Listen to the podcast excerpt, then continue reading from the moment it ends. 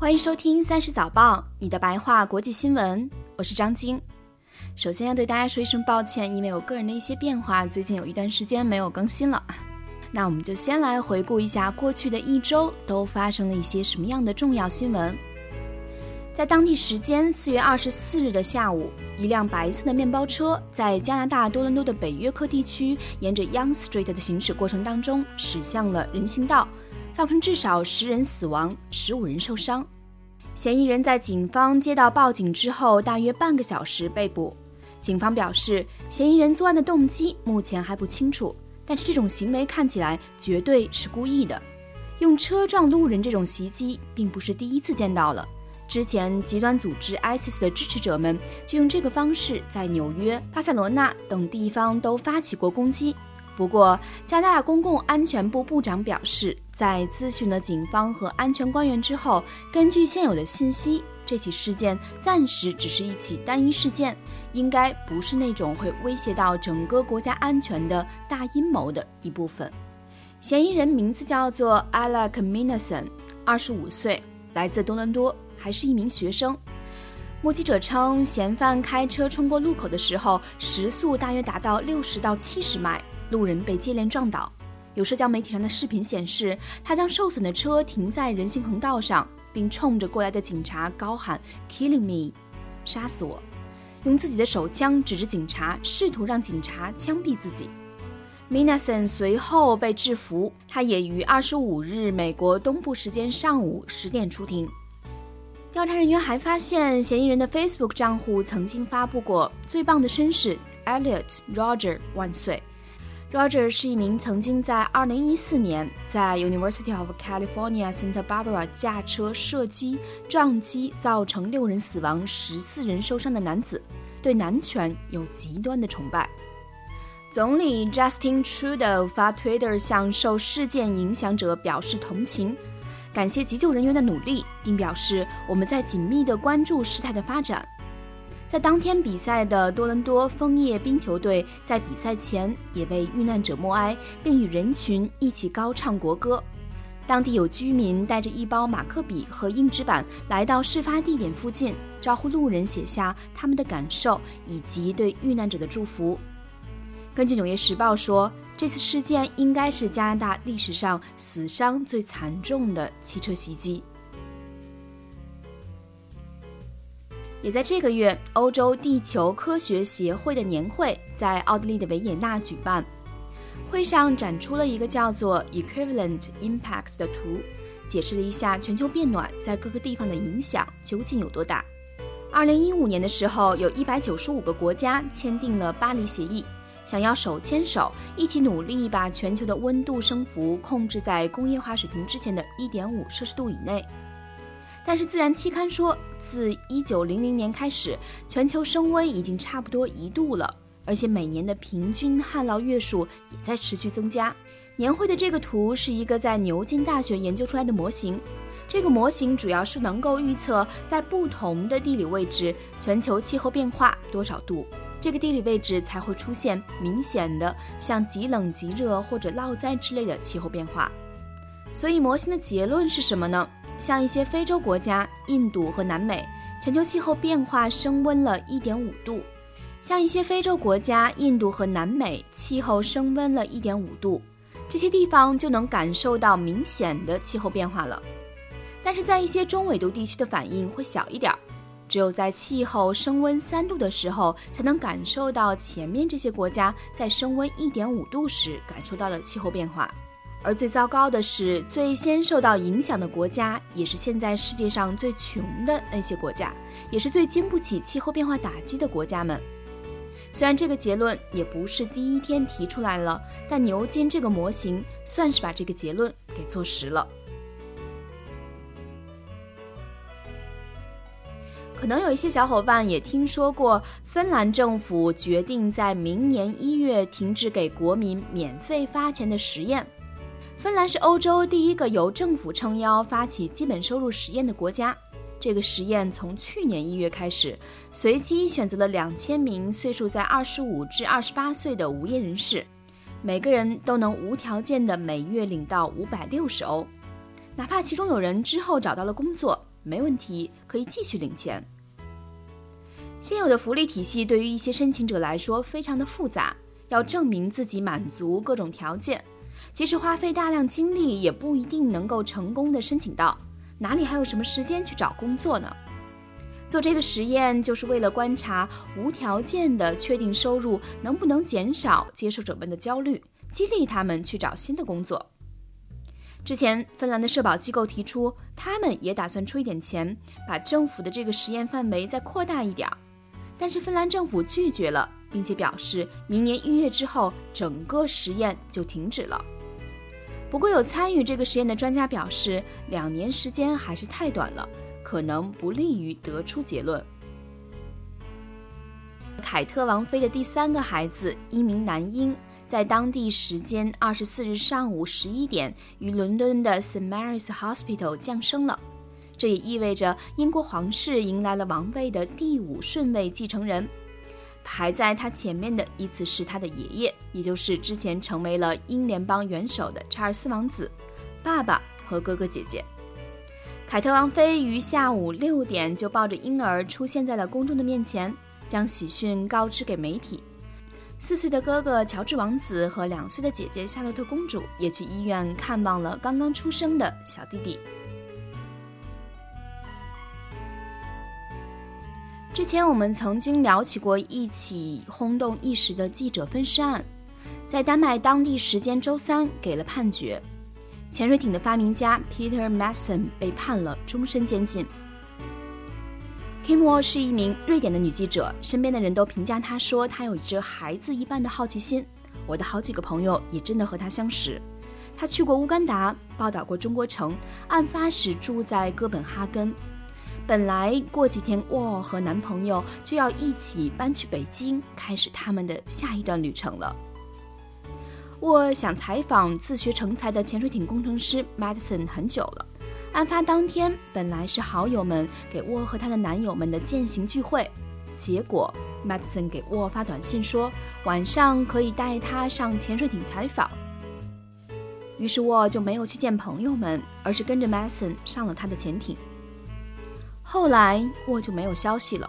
第二天，潜艇沉了。Mason 被救的时候，一开始说潜艇沉之前几个小时，他就把沃送上了岸。结果沃被分割的尸体被陆续找到的时候，Mason 又改口说沃在上船的时候不幸的死掉了，他就给他分尸了。在之后，警方发现潜艇是被 Mason 故意弄沉的。检方找出证据说，Mason 在邀约沃上潜艇之前，大量搜索了如何杀人、如何分尸，还在 Mason 被杀掉短信当中发现他曾跟另一个女性说，他应该在潜艇上被绑起来，然后被折磨。后来又有一个朋友说，他策划好了一个完美的谋杀案。Mason 也带了分尸所需要的工具和沉尸所需要的重物。检方说，这些证据证明，Mason 提前策划了谋杀，对沃实施了性侵犯，然后捅了沃数刀，灭口沉尸。辩方说，证据只能证明 Mason 分尸了，但是没法证明他真的动手杀了我，所以应该只判一个不恰当处理尸体，一个只判半年的罪名。所以，不满判决的判方表示，会在五月九日最终期限前提出上诉。法庭的精神诊断说，Mason 是一个自恋的精神变态，对他人缺乏同感，但他精神并没有错乱，也没有妄想症。沃是我们的两个小朋友，三十实验室的两个创作者的学姐，哥伦比亚大学新闻系二零一三年的毕业生，她也是我的另一个好朋友的同班同学。在这个惨案发生之后，学校给沃举办了一场追悼会，他们都有去参加。而另外，学校还以沃的名义发起了一个奖学金，有捐款，也有通过拍卖沃的照片来筹款。如果你有兴趣的话，可以在网络上搜索 Kim Wall Foundation 的信息，支持更多的记者做出更好的报道。继推出快递员开你家门送快递的服务之后，亚马逊又推出了一项新的玩法，把快递送到你车的后备箱里。在美国，快递大多数时候是被直接扔在门口的。没错，有的时候就是你所住的那幢楼的大门口。所以存心偷快递的话，还真是不太费劲儿呢。亚马逊新推出的这个服务，就是为了帮助解决这个问题。首先，消费者们有车的那种，下载了软件 Amazon Key 和你的汽车关联上之后，选择收货地址，也就是车辆停放的位置。到了收货那一天，你只要把车停在当时填写的收货地址周围两个街区以内就可以了。软件在验证完送货员后，解锁你的车，等包裹进了后备箱后，就重新锁上车。整个过程你会得到实时的推送。听起来很方便了。目前亚马逊合作的汽车制造商包括 GMC、凯迪拉克、沃尔沃等等。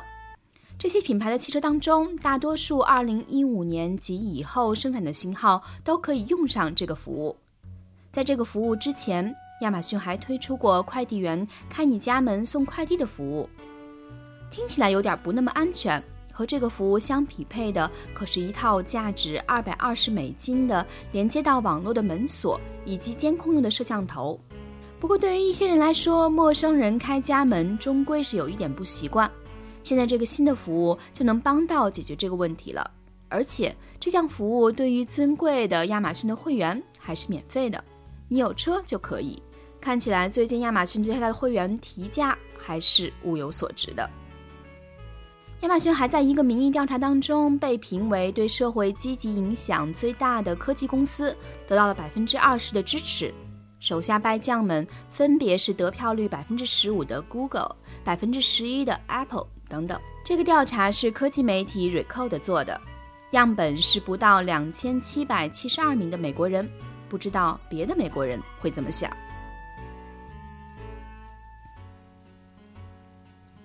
美国移民局在最近的一份文件中又重申说，要取消 H4 签证持有者在美国工作的资格。H4 是为美国工作签证 H1B 持有者的配偶准备的一个类型签证。几十年以来，H4 的持有者一直被认为是住在金龙当中，虽然他们可以生活在美国，但是没有工作的权利，也没有美国的社保号。这个情况在二零一五年得到了改善。当时，奥巴马政府决定给予一部分 H4 持有者工作的资格，前提是他们在美国工作的配偶是已发起绿卡申请，在等着通过的。但现在，川普这届政府又说不想给这个资格了。如果这个决定施行，印度或成为最大的输家。印度是该类签证的最大受益方。二零一五年的数据显示，百分之八十的这种签证都是给了在美工作的印度人的配偶，且持有者百分之九十都是女性。当然，移民局想这么做，并不只是针对 H4 签证的持有者。前段时间，移民局还对 H1B 的申请者增加了很多压力，比如要求他们提供更多的申请文件。我们再来说一条和印度有关的新闻。印度最近一直在不遗余力地改善之前给人留下的强奸之国的印象。印度法庭判定坐拥四千万学徒和四百所宗教学校的宗教导师 Asara Bampu 强奸十六岁女童的罪名成立。Bampu 被判处了终身监狱。七十七岁的他在网上被称为精神革命者和伟大的导师。印度总理也曾经出席过他的讲道。他在二零一三年举行宗教仪式期间侵犯了当时十六岁的女追随者，并被指控在二零零二年至二零零四年期间与其他两起性侵案有关。在四月二十六日，德国好几个城市都发生了抗议活动，不管是不是犹太人的，都戴着犹太人的小圆帽来抗议最近发生的反犹事件。欧洲慢慢开始出现新一波反犹的情绪，光在德国，去年就有超过一千四百起反犹太人的事件，平均下来每天都发生四起。德国的犹太人也有点犹豫了，在考量德国对他们来说是不是一个安全的国家，所以成千上万的犹太人都搬去了别的地方。德国总统默克尔说：“阿拉伯难民其实给德国带来了另外一种反犹情绪。”一个以色列的阿拉伯人的朋友跟他说，在德国穿戴成犹太人已经不太安全了。但是这个阿拉伯人不信，就戴了犹太人的小圆帽出门，结果就在街上被打了。攻击者一边打他，一边喊 “Yehudi”，也就是阿拉伯语里犹太人的意思。德国的 Echo 奖回声音乐奖跟美国的格莱美奖差不多，他会评选每年德国国内的流行男女歌手和专辑什么的。结果，今年的 Echo 在今年的国际大屠杀纪念日四月十二日，把奖颁给了一对在歌词中宣扬要制造另一场犹太人大屠杀的说唱歌手。他们的唱片公司 BMG 说，歌词属于艺术，是受言论自由保护的，并且拒绝跟歌手解约。结果，德国人就不爽了，闹到最后，BMG 还是跟歌手解约了。其他 Echo 的得奖人也有把奖退回去了。Echo 奖主办方也说，Echo 的名声可能很难挽救了。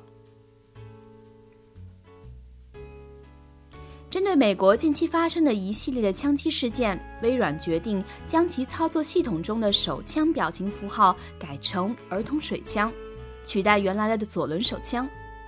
公司发推特说：“我们正在改进我们的表情符号，以反映我们的价值观以及因此收到的反馈。”这个事儿最早是 Apple 苹果公司在二零一六年开的头，当时也是因为美国一系列的枪击事件。之后，其他的科技公司如三星、Twitter、Google 也都跟进了，用儿童水枪来代替原来的手枪表情。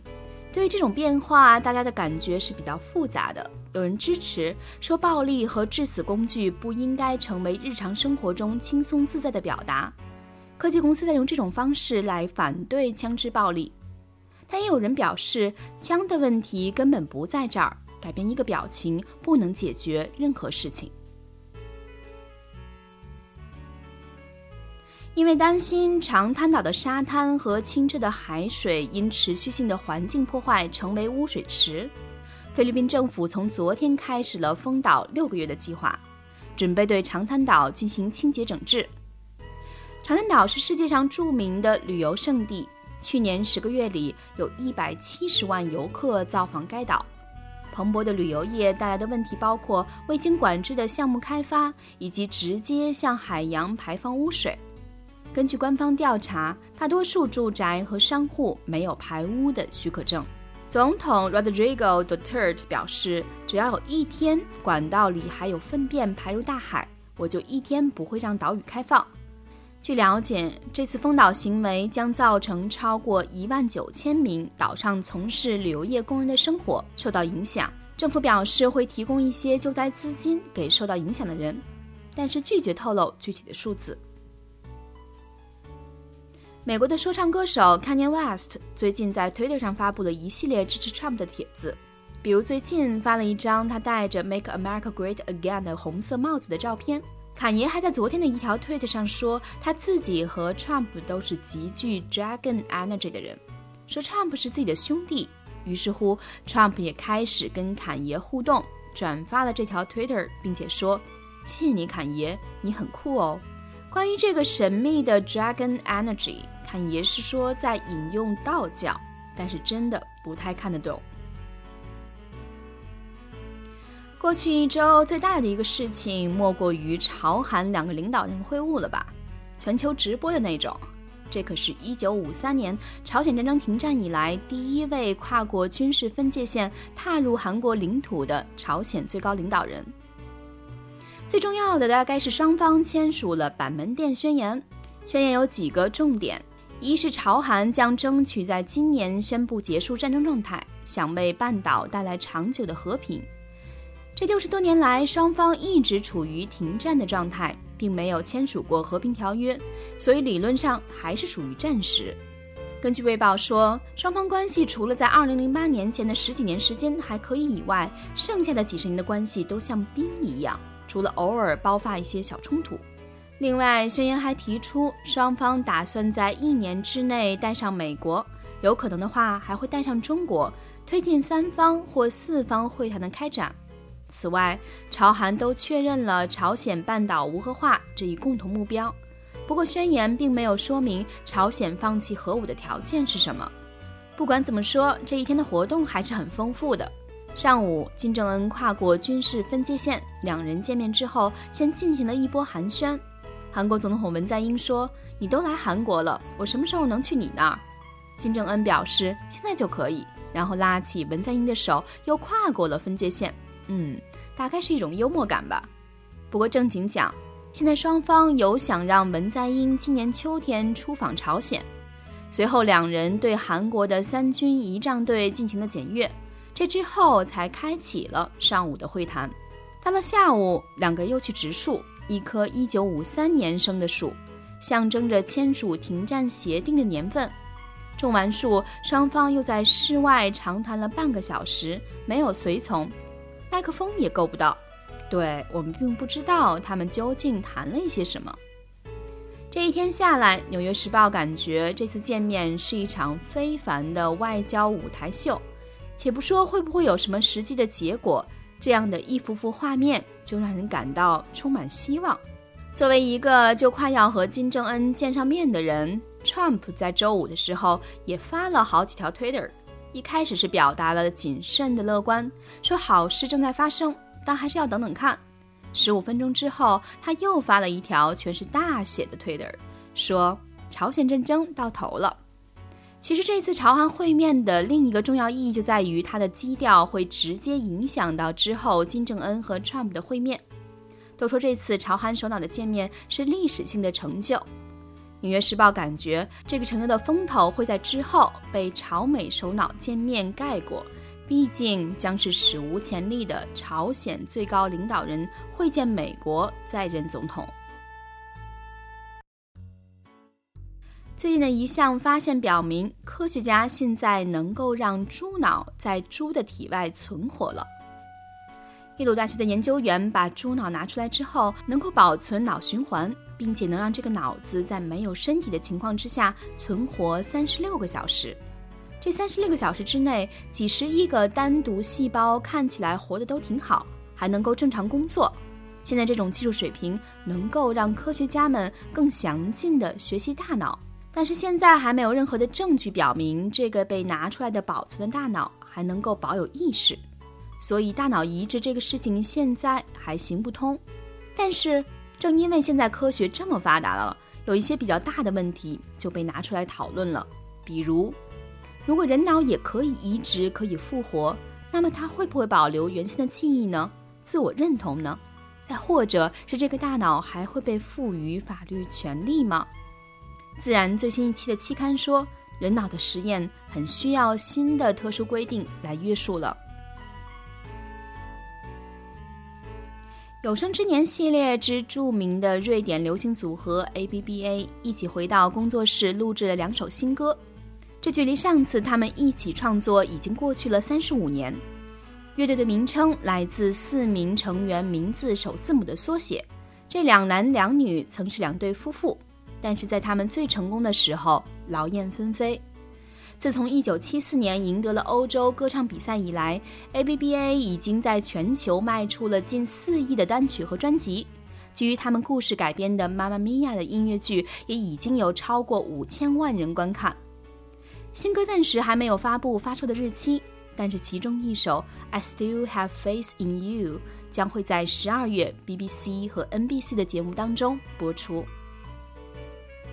这就是这一周的重要新闻，感谢你的收听，也希望大家能够继续支持我们把三十早报做好。无论你是在苹果的 Podcast，还是其他播客泛用型客户端上为我们留言写评论，还是能够在社交媒体上把它转发给你的朋友们，都会让我们的节目有机会被更多的人收听到。也祝大家五一节日快乐，我们下周再见。